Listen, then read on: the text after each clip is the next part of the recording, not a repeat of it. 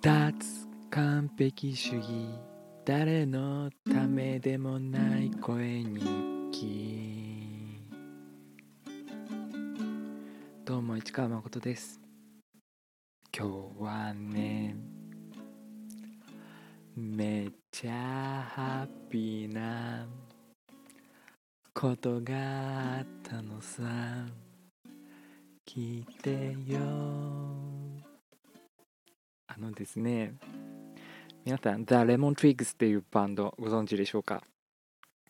めっちゃかっこいいバンドなんだよ。あのね2015年ぐらいに10代でファーストを出したバンドなのでまだまだ22ぐらいかなとかのバンドなんですけどあのニューヨーク出身でブライアン・ダダリオとマイケル・ダダリオっていうダダリオ兄弟が核になってまああとあとはメンバーチェンジとかしちゃってるんだけどうんそダダリオ兄弟っていう天才がやってるねニューヨークのバンドなんだけどやってることはねなんだろう。うん。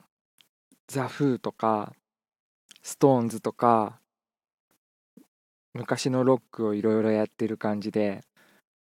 でねあれなんでね。もともとはね僕はあんま詳しくないんですけどミュージカルの俳優だったみたいであの小さい頃ね2人とも。あのニューヨークのブロードウェイとか出演してたり映画で子役やったりとかしてて。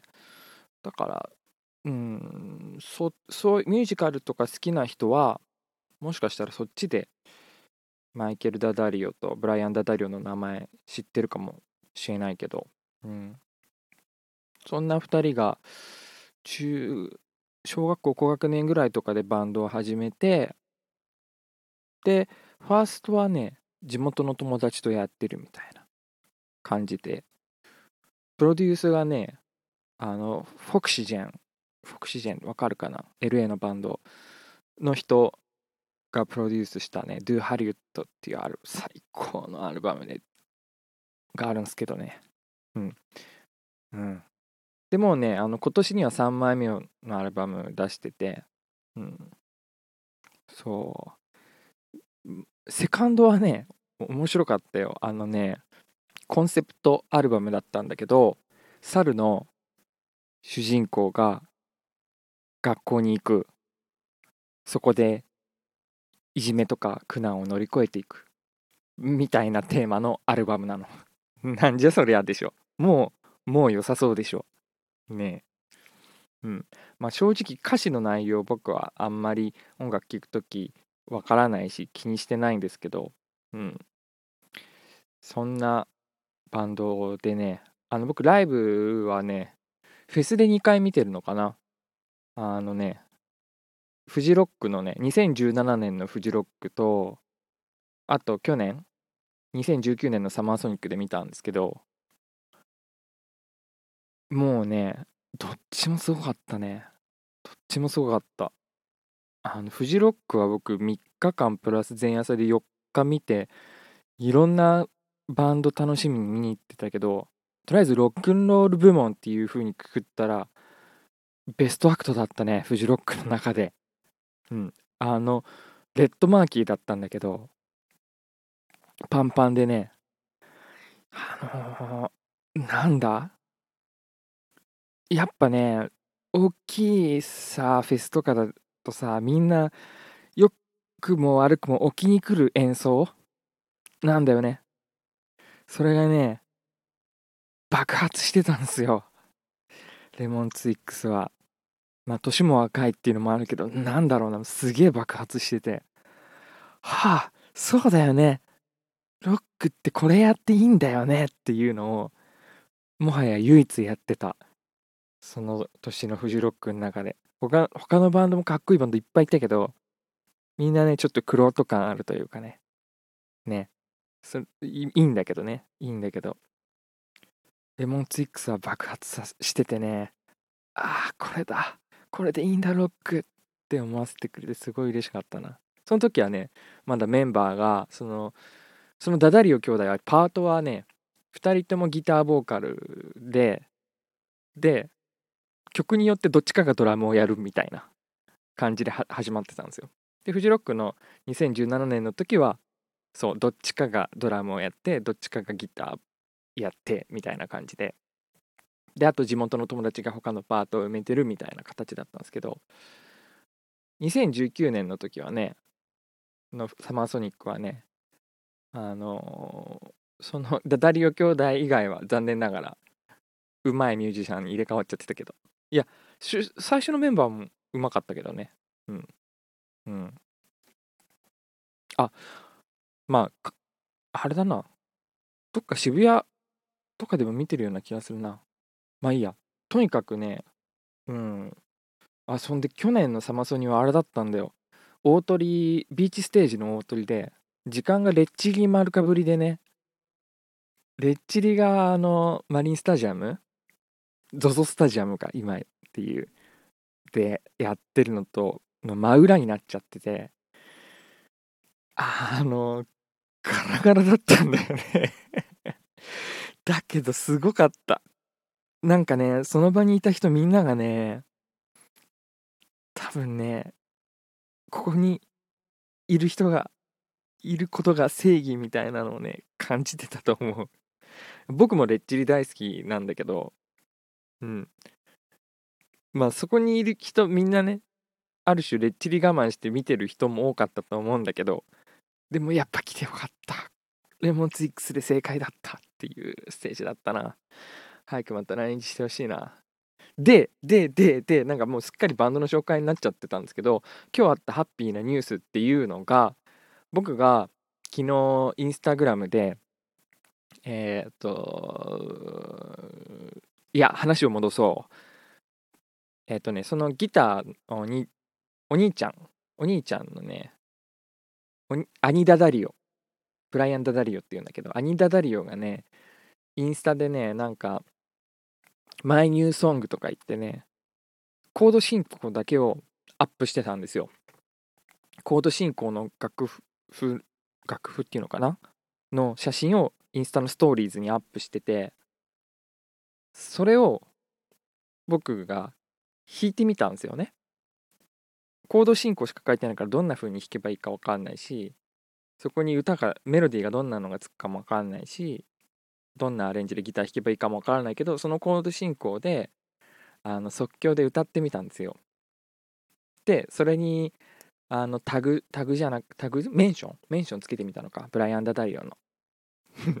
であのねその即興の歌詞の中ではねブライアン・ダ・ダイオがもしかしたらストーリーズに上げてくれるかもみたいな歌詞だったんだけど本当に上げてくれたっていう本当に上げてくれたのレモンツイックスのブライアン・ダダリオが。うん、嬉しかったね。びっくりしたね。しかもね、あの、コメントがね、ガガチのベタ褒めだったんですよ。Wow, beautiful work! うん、おお、なんて美しいんだって感じかな。Beautiful work. 僕、英語に言ったなんだけど、なんか直訳するなら関西弁の方がなんかいい感じする。ああ、ええ仕事しよるやんけ。みたいな。で続いて、My favorite versions for so far って書いてあって、so far って意味わかんなくて調べたんだけど、あの今までの中でっていう意味。だから、今までの中で一番好きだよって言ってくれたんだよね。で、ままあ実を言うと、あの、その楽譜に対して僕と同じことをしてる人が世界に何人もいてそれをいくつかストーリーに実際ブライアンがピックアップしてあげてくれてあげてたんだよね。でそれぞれにコメントしててでまあそれぞれに褒めてはいるんだけどでも僕のイメージはこうじゃない。でもいいねみたいな。イメージと違うみたいなこととか言ったりしてたんだけれども僕に対してはただ褒め褒めきって終わってたっていうね。でその中で僕のが一番最後にねあの紹介してくれたたんだけどその中で「May fa May fa ん？My favorite version so far」って一番好きだよって言ってくれたんだよね。つまり僕は世界チャンピオンになりましたってこと。一等賞もらっちゃったぜっていうね。最後に I'm at loss for words って書いてあって。あの発音わからんけどね。これも僕もわからないから調べたいの慣用句なんだけど I'm at loss ロスなくなる for words 言葉？でこれいい意味でも悪い意味でも使うんだけど言葉が出てくら来ないぐらい衝撃的って意味で、まあ、今の文脈で言うと言葉も出てくら出てこないくらいいいよって言ってくれたっていうね。いや優しい。優しいね。嬉しいね。いやロックスターは太陽もスターだなと思って、うん、そう。でこうこうやってさなんかやり取りとかすると英語の勉強になるよね。海外のミュージシャンとやり取りすると。どういうニュアンスで言ってるんだろうとか知りたいからいろいろ検索してさねあのいろいろ覚えてく。思い出になるから覚えられていいなって思ったりして。うん。あのそうそう僕昔 Facebook 始めたのも海外のミュージシャンの人と連絡取れるツールっていう認識で始めたんだよね。で実際そう海外かなりドメジャーなミュージシャンの人とかでも返事くれたりするんですよね。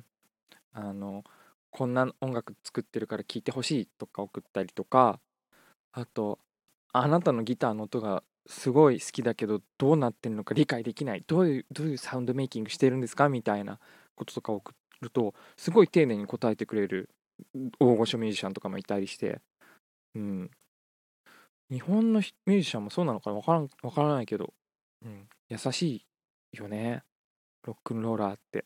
ロックスターって優しいですよ。うん。